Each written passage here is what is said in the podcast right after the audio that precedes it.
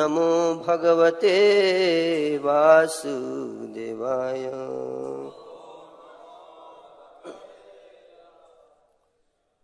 ॐ नमो भगवते वासुदेवाय।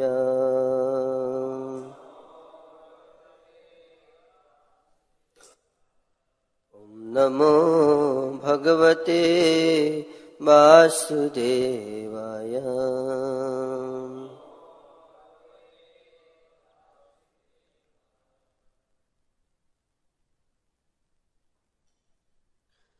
आज श्रीमद् भागवत के चतुर्थ स्कंद का छब्बीसवां अध्याय, श्लोक संख्या तेईस पढ़ेंगे हम लोग।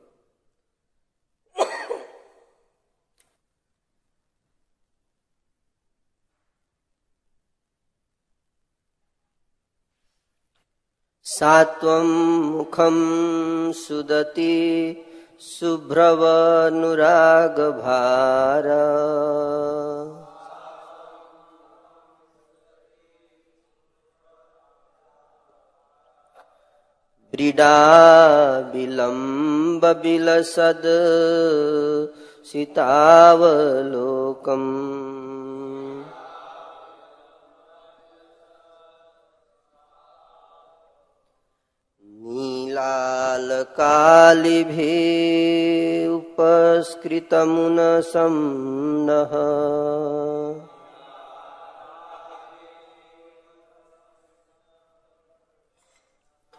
स्वानां प्रदर्शय मनस्विनि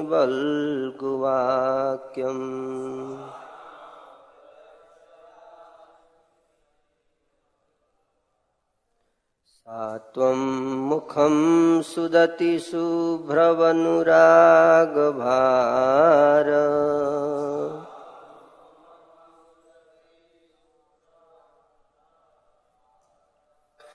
व्रीडा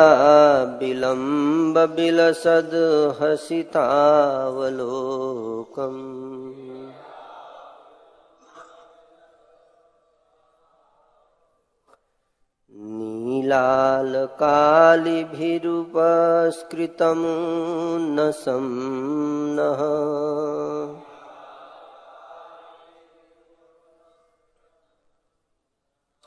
स्वानां प्रदर्शय मनस्विनिबल्गुवाक्यम्।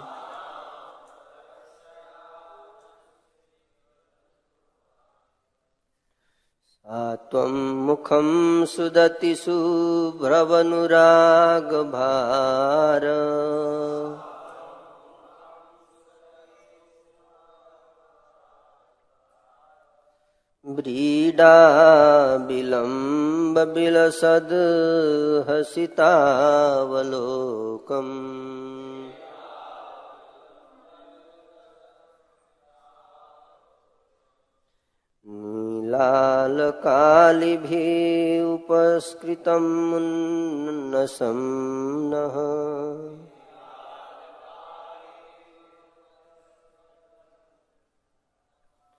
स्वानां प्रदर्शय मनस्विनिवल्गुवाक्यम्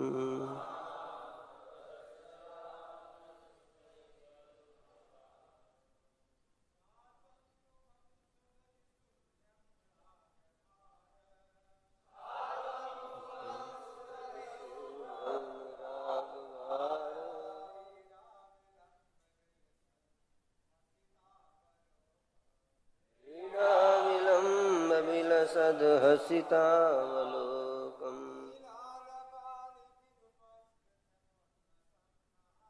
नीलालकालिविस्कृतं न सम्नः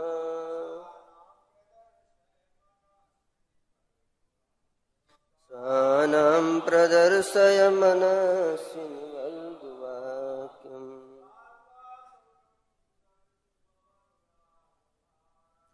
त्वं खं सुदति सुव्रमनुरागभारीडा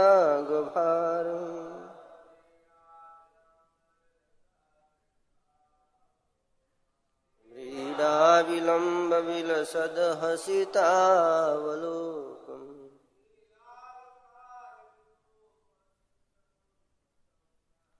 नीलालकालिवस्कृतमुन्नशः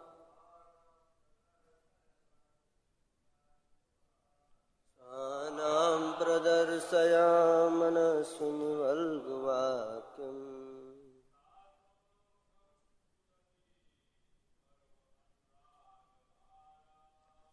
त्वं मुखं सुदति शुभ्रवनुरागभार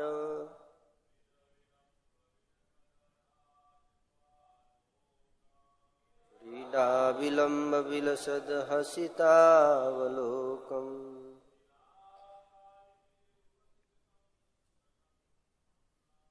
नीलालकालिभिरुपस्कृतमुन्नसं नः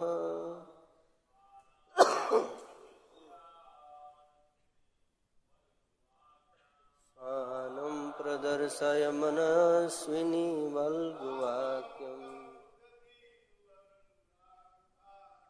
सा त्वं मुखं सुदति शुभ्रवनुरागभार।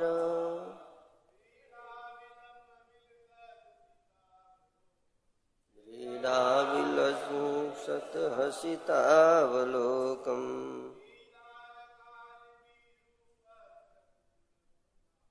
नीलालकालिभिरुपस्कृतमुन्नसं नः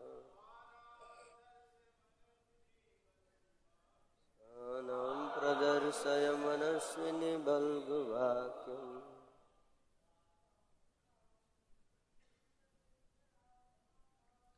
त्वं मुखं सुदति शुभ्रवनुरागभारम्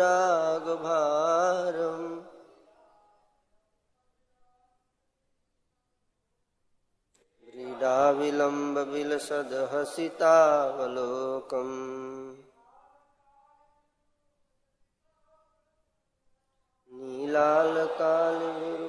नीलालकालिविरुपस्कृतमुन्नसं नः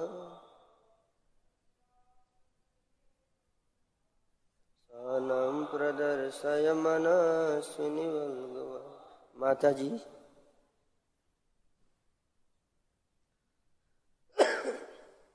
शब्दार्थ, अनुवाद और तात्पर्य शिल प्रभुपाद जी के द्वारा। शिल प्रभुपाद की जय। सा, वह, तुम मेरी पत्नी।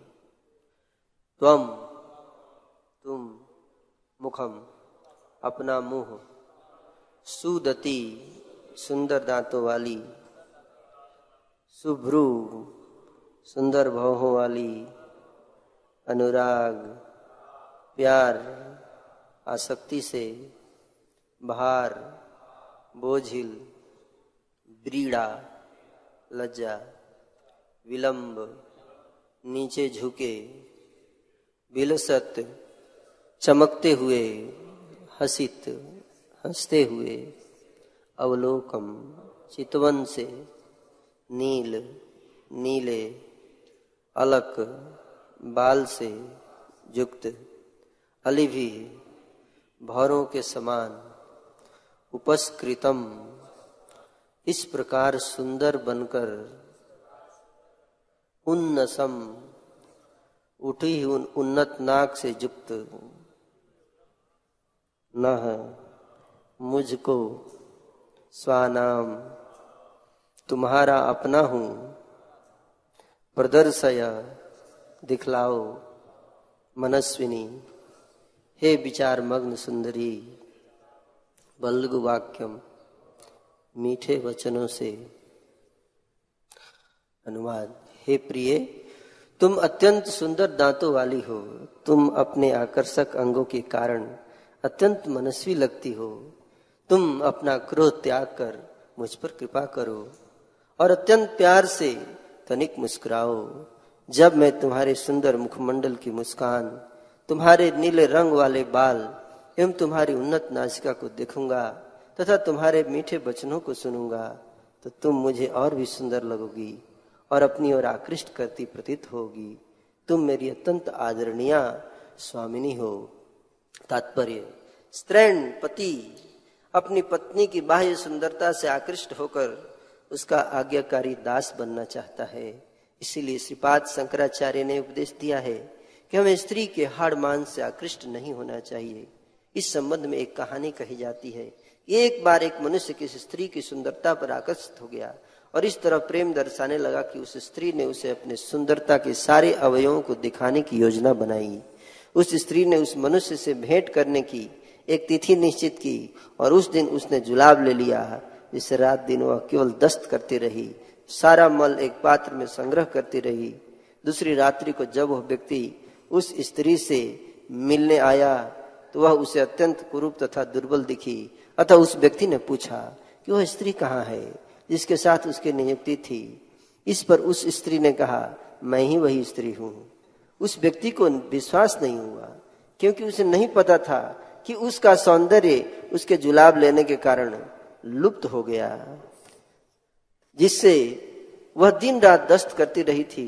जब वह पुरुष उससे तर्क करने लगा तो वह स्त्री ने पुनः कहा कि वह सुंदर नहीं लग रही, क्योंकि उसकी सुंदरता के अवयव उससे बिलग हो चुके हैं।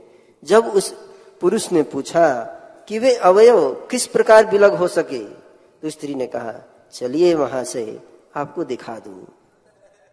उसने उसे मल तथा भवन से युक्त वह पात्र दिखाया। इस प्रकार मनुष्य को पता चला कि सुंदर स्त्री केवल रक्त, मल, मूत्र तथा इसी प्रकार की घृणित अवयवों से बनी है।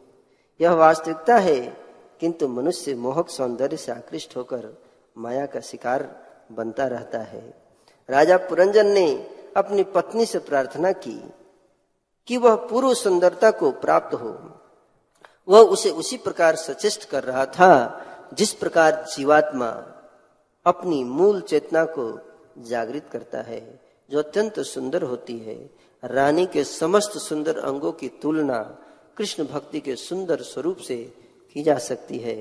जब मनुष्य मूल कृष्ण चेतना को वापस लौटता है तो वह स्थिर हो जाता है और उसका जीवन सफल हो जाता है। ओम अज्ञान तिमिरांधस्य ज्ञानांजन सलाकया चक्षुरुन्मिलितं जेन तस्मै श्रीगुरवे नमः। श्रीचैतन्यमनोभीष्टम् स्थापितं येन भूतले। स्वयं रूपः कदा मह्यम् ददाति स्वपदान्तिकम् वंदे अहं श्रीगुरो श्रीयुतापदकमलम् श्रीगुरुन् वैष्णवांस श्रीरूपं साग्रजातम् सह गणरघुनाथान्वितं तं सजीवम् साद्वैतं सावधूतं परिजनसहितं कृष्णचैतन्यदेवम्। श्रीराधा कृष्णपादान् सह गणललिता श्रीविशाखान्वितं स। हे कृष्णकरुणा सिन्धु, दीनबन्धु जगत्पते, गोपेश गोपिका कन्त, राधाकन्त नमोऽस्तु ते।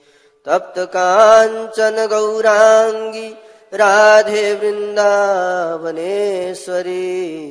वृषभानुसुते देवी प्रणमामि हरिप्रिये वाञ्छाकल्पतरुभ्यश्च कृपा सिन्धुभ्येव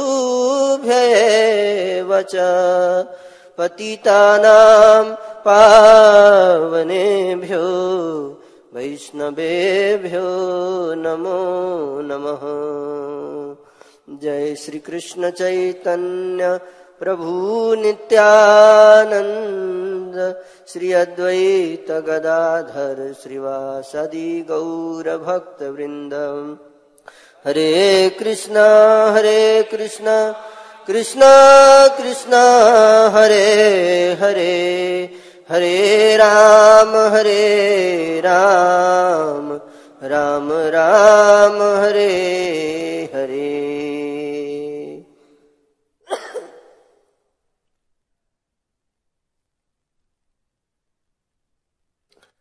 तो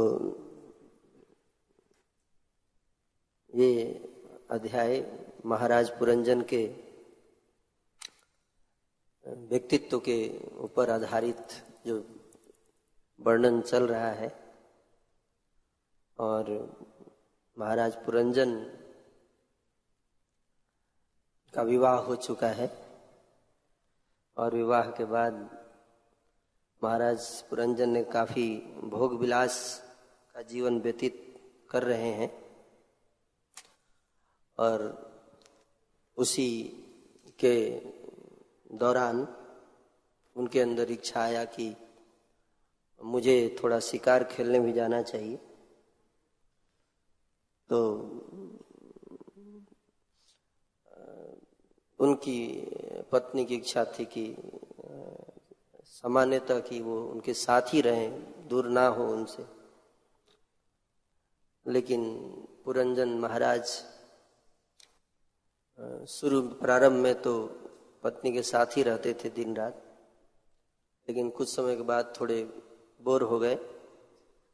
थोड़ा उनको वैरायटी चाहिए था।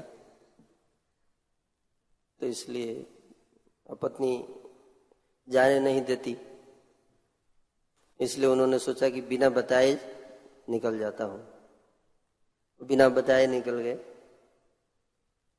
तो जब पत्नी को पता चला कि पहली बार ऐसा हुआ है कि बिना बताए निकल गए महाराज पुरंजन तो उनको काफ़ी ठेस पहुँचा इस भावना से कि जो व्यक्ति दिन रात मेरे पीछे पागल रहता था हमेशा यही बोलता था कि तुम्हारे अलावा और कोई नहीं है मेरा इस संसार में। बिल्कुल मेरे पीछे पागल रहते थे, उन्मत्त रहते। वो व्यक्ति आज मुझसे बिना पूछे कोई काम किया। हम्म, इससे बड़े दुखी हुई और उनको बड़ा ठेस पहुँचा इस बात से और कोप भवन में प्रविष्ट किया। और फिर महाराज पुरंजन वन प्रदेश से वापस आ रहे हैं आखेट खेल कर और उसके बाद फिर प्रसंग चल रहा है। महारानी पुरंजनी दुखी हैं और राजा पुरंजन जो है वो परेशान हैं और फिर उनको मनाना चाह रहे हैं। उसी मनाने के दौरान जो वार्तालाप चल रहा है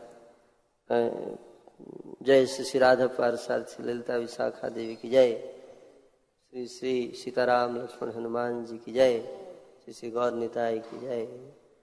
तो उसी के दौरान मनाने के दौरान ही ये श्लोक आया है आ रहा है। अभी ये मनाने का प्रसंग समाप्त हो जाएगा अगले एक दो श्लोक में। है ना? अब रानी पुरंजनी मान जाएँगी।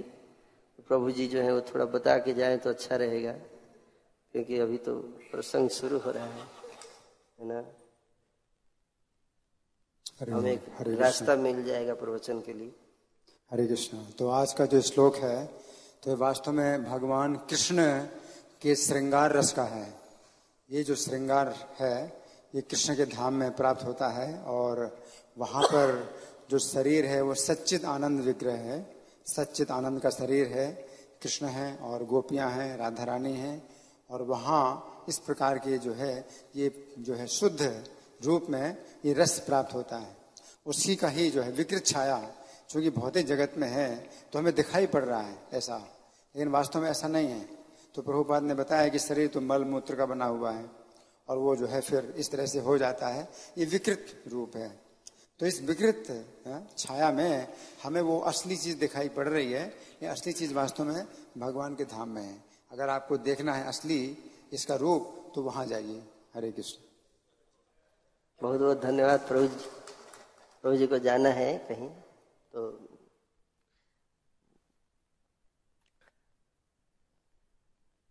तो इस श्लोक में राजा पुरंजन कहते हैं, ना, कि हे प्रिय, तुम अत्यंत सुंदर दांतों वाली हो, तुम अपने आकर्षक अंगों के कारण अत्यंत मनस्वी लगती हो, तुम अपना क्रोध त्याग कर मुझ पर कृपा करो और अत्यंत प्यार से तनिक मुस्कुराओ। जब मैं तुम्हारे सुंदर मुखमंडल की मुस्कान, तुम्हारे नीले रंग वाले बाल एवं तुम्हारी उन्नत नासिका को देखूँगा, तथा तुम्हारे मीठे वचनों को सुनूँगा तो तुम मुझे और भी सुंदर लगोगी और अपनी ओर आकृष्ट करती प्रतीत होगी। तुम मेरी अत्यंत आदमिया हो स्वामी हो। जीव इस संसार में कितना त्रस्त है हम्म, इसका वर्णन हुआ है इस श्लोक में।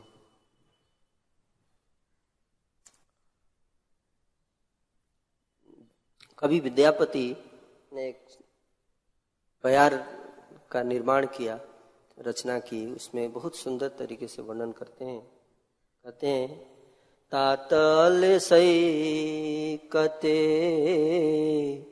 बारी बिंदु समा सुतमी तरमणी समाजे।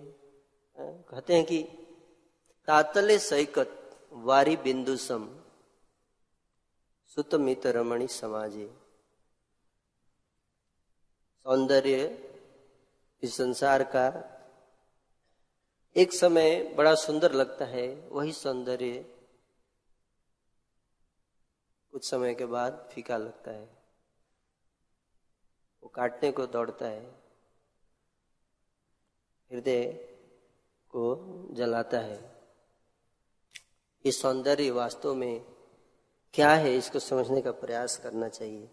एक बुद्धिमान व्यक्ति को भौतिक संसार का सौंदर्य, ये जीव को जीव को भोगने की जो इच्छा है उसको फ्रस्ट्रेट करने के लिए है। इसके अतिरिक्त और कुछ नहीं है। इसी को समझाना चाहते हैं भगवान कि जीव भोगता नहीं है। उसके लिए उसको भोग की वस्तु दी जाती है, उसे छीन ली जाती है। वो भी भोग की वस्तु काल्पनिक। रावण ने सीता का अपहरण किया। श्री चैतन्य महाप्रभु जब दक्षिण भारत की यात्रा पे थे तो वहाँ पे जब दक्षिण भारत में जा रहे थे तो वहाँ पे एक स्थान पर पहुँचे तो वहाँ एक ब्राह्मण था। लोगों ने बताया, ये ब्राह्मण बहुत दिन से कुछ खाया नहीं है। चैतन्य महाप्रभु ने पूछा, क्यों? बोला बहुत दुखी है। क्यों दुखी है? इस बात को लेके रामायण पढ़ रहा था और जब ये प्रसंग आया कि रावण ने माता सीता का अपहरण कर लिया है उस दिन से ये बहुत दुखी है और बिना खाए रह रहा है। चैतन्य महाप्रभु ने उस ब्राह्मण को समझाया कि तुम ठीक से समझे नहीं इस बात को।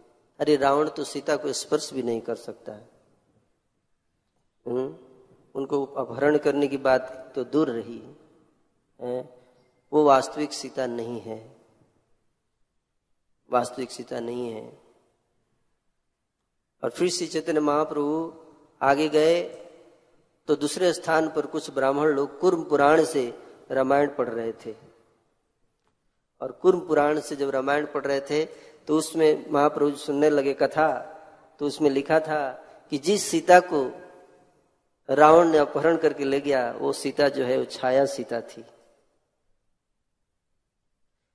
वास्तविक सीता को भगवान राम ने अग्नि में प्रवेश करने के लिए कहा था। अग्निदेव को के साथ पास धरोहर के रूप में रखा था और जो छाया सीता थी, वो रावण उठा के ले गया। और छाया सीता के चक्कर में उस रावण के पूरा खानदान का विध्वंस हो गया। देखिए, जिसके लिए लड़ रहा था, वो भी नकली था। और नकली में ही भगवान ने सब कुछ खत्म कर दिया उसका।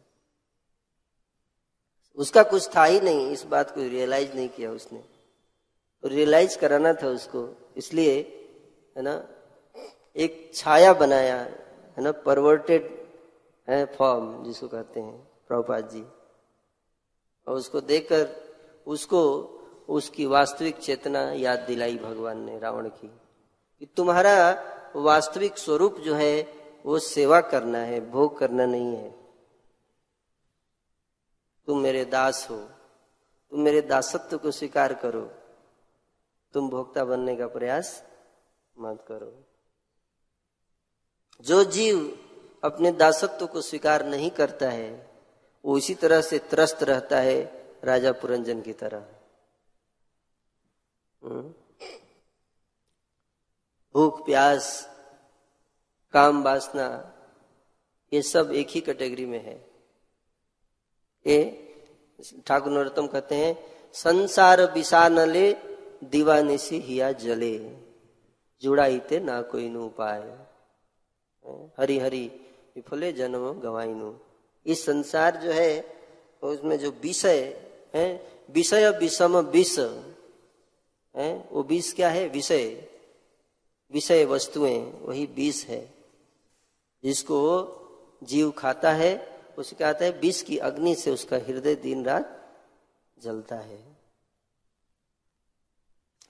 संसार का सौंदर्य, एक व्यक्ति ने कहा कि कैसे हम इस बात को मान लें इस संसार का सौंदर्य नहीं है। इतना सुंदर प्रभुपाद जी ने उदाहरण दिया, लिक्विड ब्यूटी, है ना? इस संसार की सुंदरता जो है, वो लिक्विड ब्यूटी, लिक्विड है है ना? ये कहानी आप सब जानते ही होंगे, जो प्रभुपा जी ने वर्णन किया है उस स्त्री का जिसपे व्यक्ति आकर्षित हो गया था, उसने उसको प्रपोजल दिया, है ना, विवाह का। और उस स्त्री ने कहा, मुझे थोड़ा समय दो सोचने के लिए, तुम एक सप्ताह के बाद आओ। है ना? तो जब एक सप्ताह के बाद गया तो उसके घर पे गया तो देखा वो स्त्री, एक, है ना, दुबली, बिल्कुल पतली चेहरे पे कोई रौनक नहीं वो स्त्री आई, बोली, किससे मिलना है? बोले, उस स्त्री से मिलना है। बोली, मैं ही हूँ। बोले, नहीं नहीं नहीं, वो स्त्री तो बहुत सुंदर थी, तुम सुंदर नहीं हो। बोले, नहीं, मैं ही हूँ। हाँ अपनी सुंदरता थोड़ा कुछ समय के लिए बाहर रख के आई हूँ। ये कैसे हो सकता है? सुंदरता बाहर कैसे रख सकता है कोई? वो तो हमेशा साथ में रहता है। उसने कहा, नहीं, मैंने रखा है। मैं, मेरे पास एक एक एक मंत्र है जिसके द्वारा मैंने, मैं अपनी सुंदरता बाहर निकाल कर रखती हूँ बीच बीच में। ऐसा कैसे हो सकता है? आश्चर्य है। कहाँ रखी हूँ? मैं अलग करके रखी हूँ, आपको दिखा सकती हूँ। प्रभुपा जी बता रहे जुलाब लेकर उसने, है ना, उल्टी किया और मल त्याग किया और सारा मल जमा करके रखी थी, है ना, पात्र में। आप देखना चाहते हो मेरी सुंदरता। है मैं एक सुंदर स्त्री थी, एक सप्ताह पहले। अभी बदसूरत स्त्री हूँ, एक सप्ताह बाद। तो सुंदर स्त्री माइनस बदसूरत स्त्री इक्वल टू क्या? जो निकला होगा वही वही जो भी उससे उससे जो निकला होगा तो वही सुंदरता होगा ना? देखिए बदसूरत स्त्री प्लस सुंदरता इक्वल टू खूबसूरत स्त्री। है कि नहीं? तो सुन, अब बदसूरत बच गया, इसका मतलब है कि सुंदरता निकल गया। तो सुंदरता जो भी निकला होगा, वही तो रखा होगा ना, सुंदरता। या उसकी सुंदरता का सोर्स होगा वो। तो उसको रखा था उसने। इकट्ठा करके तो उसने दिखाया। ये देखिए, यही बाहर निकला है। पिछले एक सप्ताह में, जिसके कारण मेरी सुंदरता गायब हो गई। तो जब उसने मल मूत्र देखा तो है ना उसने नाक बंद कर लिए क्या बात कर रही हो? समझने का प्रयास कीजिए। यही तो है वास्तविक सुंदरता इस संसार का। इस संसार के सौंदर्य का यही तो स्वरूप है। तो अब देखिए, कई एंगल से इसको देखा जा सकता है। इस सुंदरता को। एक व्यक्ति एक स्त्री की सुंदरता से आकृष्ट हो जाता है है ना? और उसको अच्छा कहता है कि तुम्हारे लिए, है ना, मैं कुछ भी कर सकता हूँ।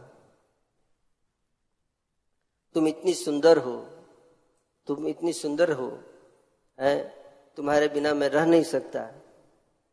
और फिर क्या होता है? अगर उस व्यक्ति को पता चल जाता है कुछ समय के बाद कुछ समय के बाद पता चल गया कि इस स्त्री का जो है, वो किसी और से भी संबंध है। स्त्री वही रह जाती है, अब उसको गोली मार देता है। वही सुंदरता है, वही स्त्री है, अब उसको कैसी लगती है? उसके हृदय को कैसी लगेगी? देखेगा तो कुरूप लगेगी। बहुत लगेगा कि भूतिनी है, ऐसा लगेगा उसको। उसको देखने का मन नहीं करेगा। घृणा हो जाएगी उससे। सुंदरता तो वही है, व्यक्ति वही है, रूप वही है, सौंदर्य वही है। किस चीज़ से घृणा हो गया? वो आकर्षण किससे था? ये समझने का प्रयास करना है। इस संसार का आकर्षण जो है वो शरीर का नहीं है, रूप का नहीं है, ये सूक्ष्म आकर्षण है। ना? सूक्ष्म आकर्षण है। प्रभुपात कहते हैं हम्म, ईश्वर भाव ईश्वर भाव।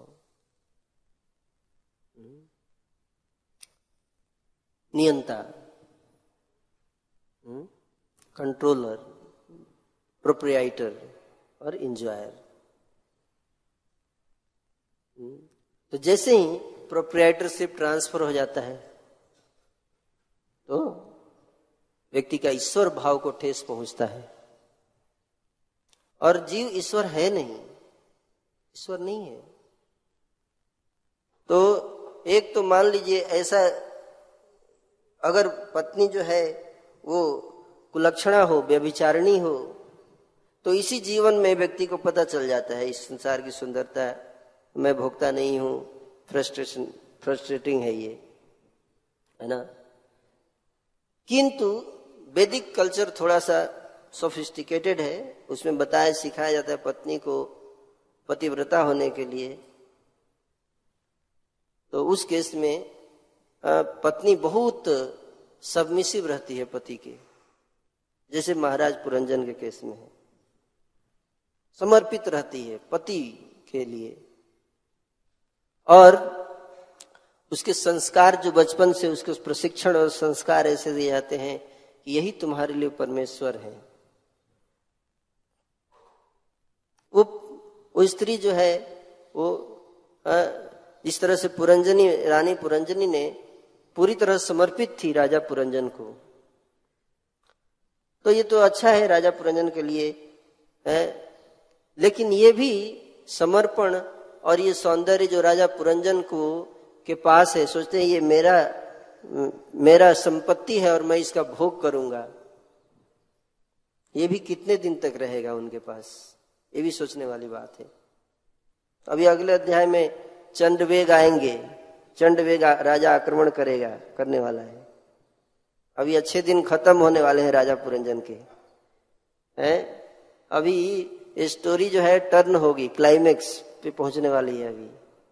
यहाँ से एक टर्न आएगा स्टोरी में। और विलेन घुसेगा अभी, है ना? और वो राजा पुरंजन की नगरी पे आक्रमण कर देगा। हम्म? अपने 360 है कमांडर्स के साथ आक्रमण करेगा राजा पुरंजन की नगरी पर। और उनका सारा नगर को ध्वस्त कर देगा। न लूट पाट के सब कुछ ले जाएगा उनका, है? और वो अपनी रक्षा नहीं कर पाएँगे। तो देखिए कहते हैं कि ता, तातले सैकत बारी बिंदु सम। विद्यापति जी कहते हैं कि तातल तातल मतलब गरम है ना? तातले सैकते सैकत मतलब बालू मरुस्थल मरुस्थल। गरम मरुस्थल में है ना? गरम मरुस्थल तप्त मरुस्थल। है? में अगर बारी बिंदु सम, बिंदु एक जल का एक बूंद अगर गिरता है तो क्या मरुस्थल में बाढ़ आ जाएगी?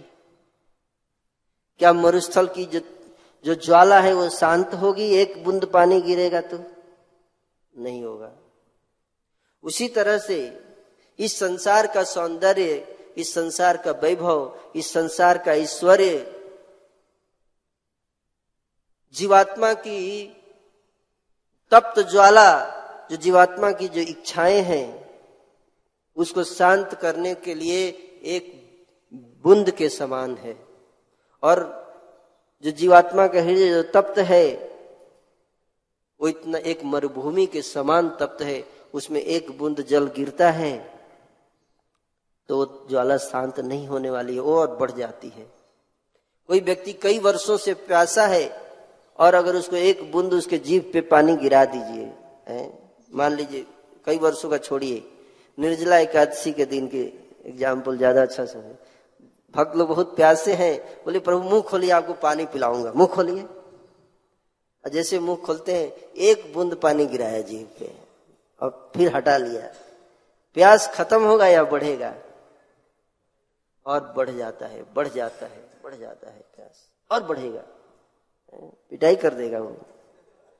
ना पिटाई कर देगा। उसी तरह से ये जो जीवात्मा की जो इच्छा है है ये इच्छा है तभी पूर्ण होगी जब है, अनंत है, अनंत रस के समुद्र भगवान से जब इसका मिलन होगा। हम्म, अखिल रसामृत सिंधु समुद्र की प्यास है और बुंद गिराएँगे तो हृदय संतुष्ट नहीं होगा और उसकी प्यास बढ़ती है। इसलिए भगवान कहते हैं भगवत गीता में, है, कि अवृतम ज्ञान में तेना, ज्ञानिनो नित्य वैरिणा काम रूपेण तु कंतेय दुष्पुरेणानले देखिए, हे कौनते ये काम जो है, ये दुष्पुरेण दुष्पुरेण का मतलब नेवर सेटिस्फाइड कभी संतुष्ट नहीं होता ये। अग्नि के समान बढ़ता जाता है, बढ़ता जाता है। इसलिए इसकी तुलना अग्नि से की जाती है, काम अग्नि। ये संतुष्ट नहीं होता, ये बढ़ता जाता है। इसके हज़ारों उदाहरण है इतिहास में। श्रीमद् भागवत में भी इसके कई उदाहरण हैं। महाराज पुरुरवा, महाराज याति, ये सब कोई साधारण आत्मा नहीं है। ये महापुरुष हैं। महापुरुष हैं ये सब। यहाँ तक कि राजा प्राचीन बरहिसत राजा पुरंजन भी जिसका वर्णन यहाँ नारद मुनि करते हैं उनको एक महापुरुष के रूप में ही प्रदर्शित किया गया है यहाँ पर। उनको शास्त्र का ज्ञान है वो जानते हैं। सूक्ष्म रूप से वर्णन किया गया है कि ये सब महान पुरुष थे। किंतु हाँ, महान व्यक्ति भी हाँ, ये जो भगवान का ये, माया का ये जो स्वरूप है, इससे आकर्षित हो सकता है। और फिर आकर्षण के कारण उसमें जब डूब जाता है तो उसके जीवन का बहुत ही कीमती समय व्यर्थ में व्यतीत हो जाता है। सबसे बड़ी दुख की बात यही है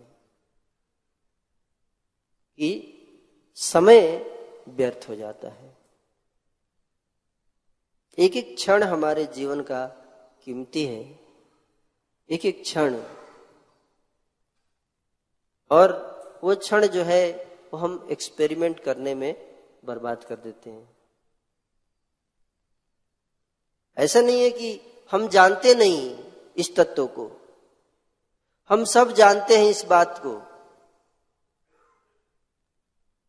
हमने बहुत अनुभव कर रखा है पश्यन अपी पश्यति सफिशियंटली एक्सपीरियंस्ड बहुत एक्सपीरियंस है।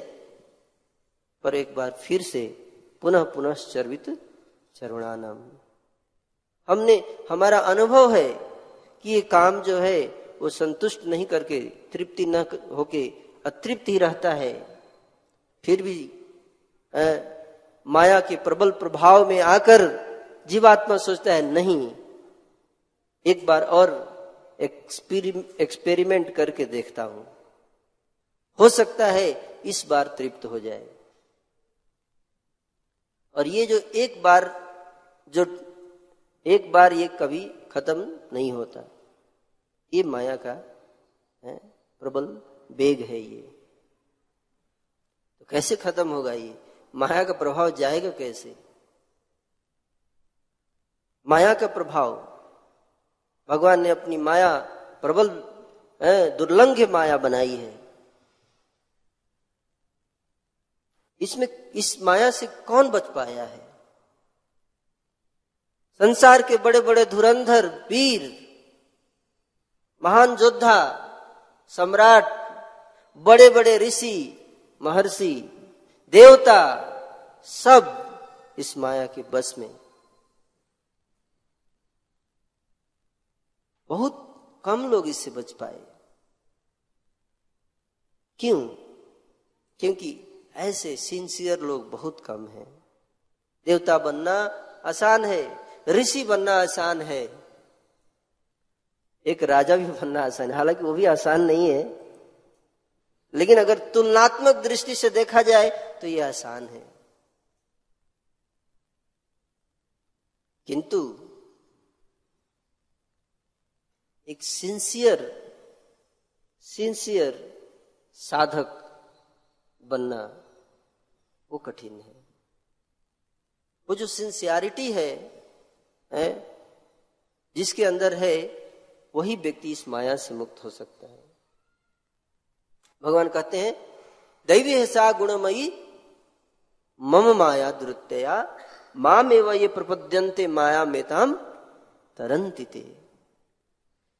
तरंतिते जो मेरी शरण में आ जाएगा, वो माया को पार कर जाएगा। तो भगवान की शरण में आना। हमारे आचार्यों ने भी यही बताया है। भगवान को हम तो न तो समझ सकते हैं, उनकी भक्ति करना तो बहुत कठिन काम है। आध्यात्मिक कार्यक्रम, साधना। जो हम अपने प्रयास से इस माया को कभी पार नहीं कर सकते। ये संभव नहीं है। जब जीव सो, ये सोचता है कि मैं अपने प्रयास से इस माया को पार कर जाऊँगा अकेले अपने प्रयास से वो उसका अहंकार है। वो ईश्वर भाव हो जाता है। फिर वही बात आ गई। मैं मायापति अपने प्रयास से बन जाऊँगा। ये भी इस भाव से माया को बस में करने का प्रयास, वो भी ईश्वर भाव है। वो भी ईश्वर भाव है। इसीलिए वो भाव कभी सफल नहीं होगा, क्योंकि सारी चीज़ों का उद्देश्य यही है कि हमें बताया जाए कि हम ईश्वर नहीं है। और माया को बस में करने का भाव भी, ये भी एक ईश्वर भाव का ही एक एक एस्पेक्ट है। इसलिए हमारे आचार्य कहते हैं कि भगवान कभी अलाउ नहीं करेंगे किसी को माया को बस में करने के लिए, माया से ऊपर उठने के लिए। किसी को किसी को अलाउ नहीं करेंगे भगवान। क्योंकि जैसे ही माया से ऊपर हो गया, फिर तो कंपिटिटर हो जाएगा। तो उससे देखो, एक थोड़े भगवान भगवान एक थोड़े ना देखो, इधर भी एक में। मैं भी देखो, मैं इस संसार के आकर्षण से मुक्त हूँ। जैसे कृष्ण मुक्त है, वैसे मैं भी मुक्त हूँ? और तुम लोग सब मेरे को फॉलो करो। तुम भी मुक्त हो जाओगे।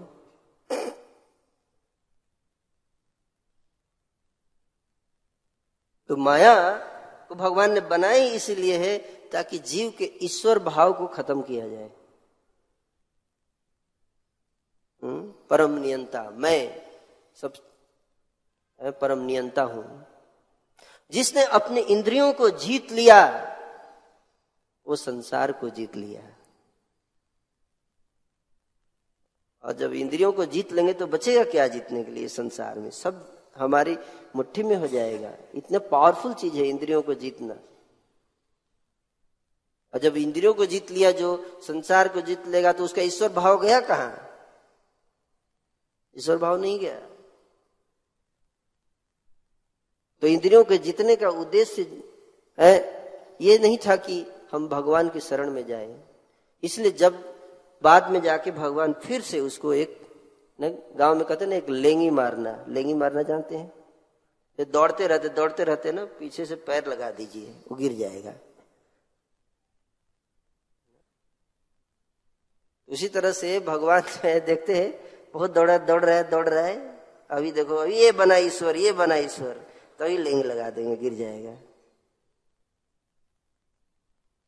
सांप सीढ़ी के गेम में निन्यानवे पे एक सांप रहता है। वो काटता है तो सीधे आके दस पे गिरता है। उसी तरह से ये। भगवान ने ऐसी सृष्टि की रचना की है। भगवान कहते हैं कि मेरी माया से कोई नहीं बच सकता, कोई नहीं बच सकता। किसमें शक्ति है? बच के दिखाइए। तो आचार्य कहते एक व्यक्ति बच सकता है। कौन? जो भगवान के चरणों में जाकर गिर जाए। केवल वही बच सकता है। हे प्रभु, आपकी माया इतनी प्रबल है, आप मुझे बचाइए। आपके अलावा मेरा कौन है इस संसार में जो मेरी रक्षा कर सकता है? वही बचाते हैं। माँ में वही प्रपद्यंते, माया में तम तरंती थे। पहले तो माया को समझेंगे, तब तो बचेंगे। समझ ही नहीं पाएगा जीव। माया इतनी दुर्लंघ है कि पहले समझ नहीं पाएगी माया है क्या। दुश्मन को जब आप समझोगे, तब तो बचने का प्रयास करेंगे। माया की शक्ति इतनी जटिल है कॉम्प्लिकेटेड है कि जीव समझ ही नहीं पाएगा पूरी तरह से माया को। माया किस रूप में कैसे आती है कि स्त्री का तो एक ग्रॉस रूप है। ये तो बहुत बाद में आती है इस रूप में। उससे पहले कोई सूक्ष्म रूप है माया की। उस रूप में माया पकड़ के रखती है जीव को। तो भगवान है, हमारे आचार्य कहते कि हमारी जो मटेरियल इंटेलिजेंस है जो भौतिक बुद्धि है ये ज्ञान समझ नहीं सकता। और समझेगा नहीं तो उसको जीतेगा कैसे? तो इसके लिए एक ही तरीका है कि भगवान जब प्रसन्न हो जाते हैं हम पर भगवान जब हमारी सिंसियरिटी हमारे सिंसियर प्रेयर्स सिंसियर इंडिएवर प्रयास और प्रार्थना, दोनों से में सिंसियरिटी जब देखते हैं तो उनकी कृपा से एक तुक्ष व्यक्ति भी माया के प्रभाव से मुक्त हो सकता है।